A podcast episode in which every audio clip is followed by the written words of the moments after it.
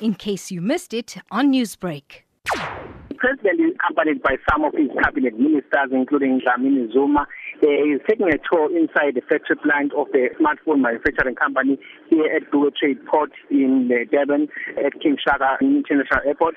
The company is manufacturing smartphones, which is one of the companies that are rare in South Africa. Later today, the president will be also be addressing the business people here in Durban and later on address uh, the ANC gathering also in Durban.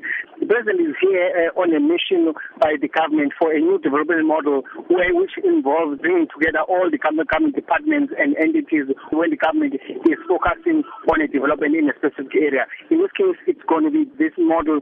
The president will be meeting with ANC eThekwini regional structures. What can we expect from that meeting?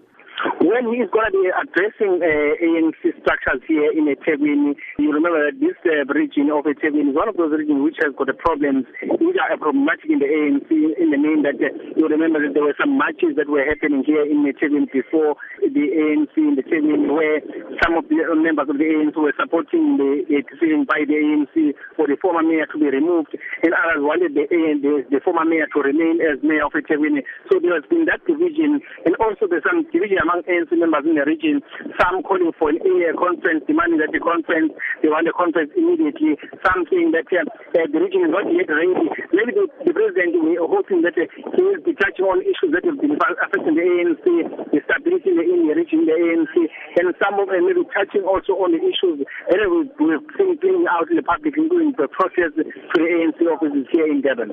Newsbreak, Lotus FM, powered by SABC News.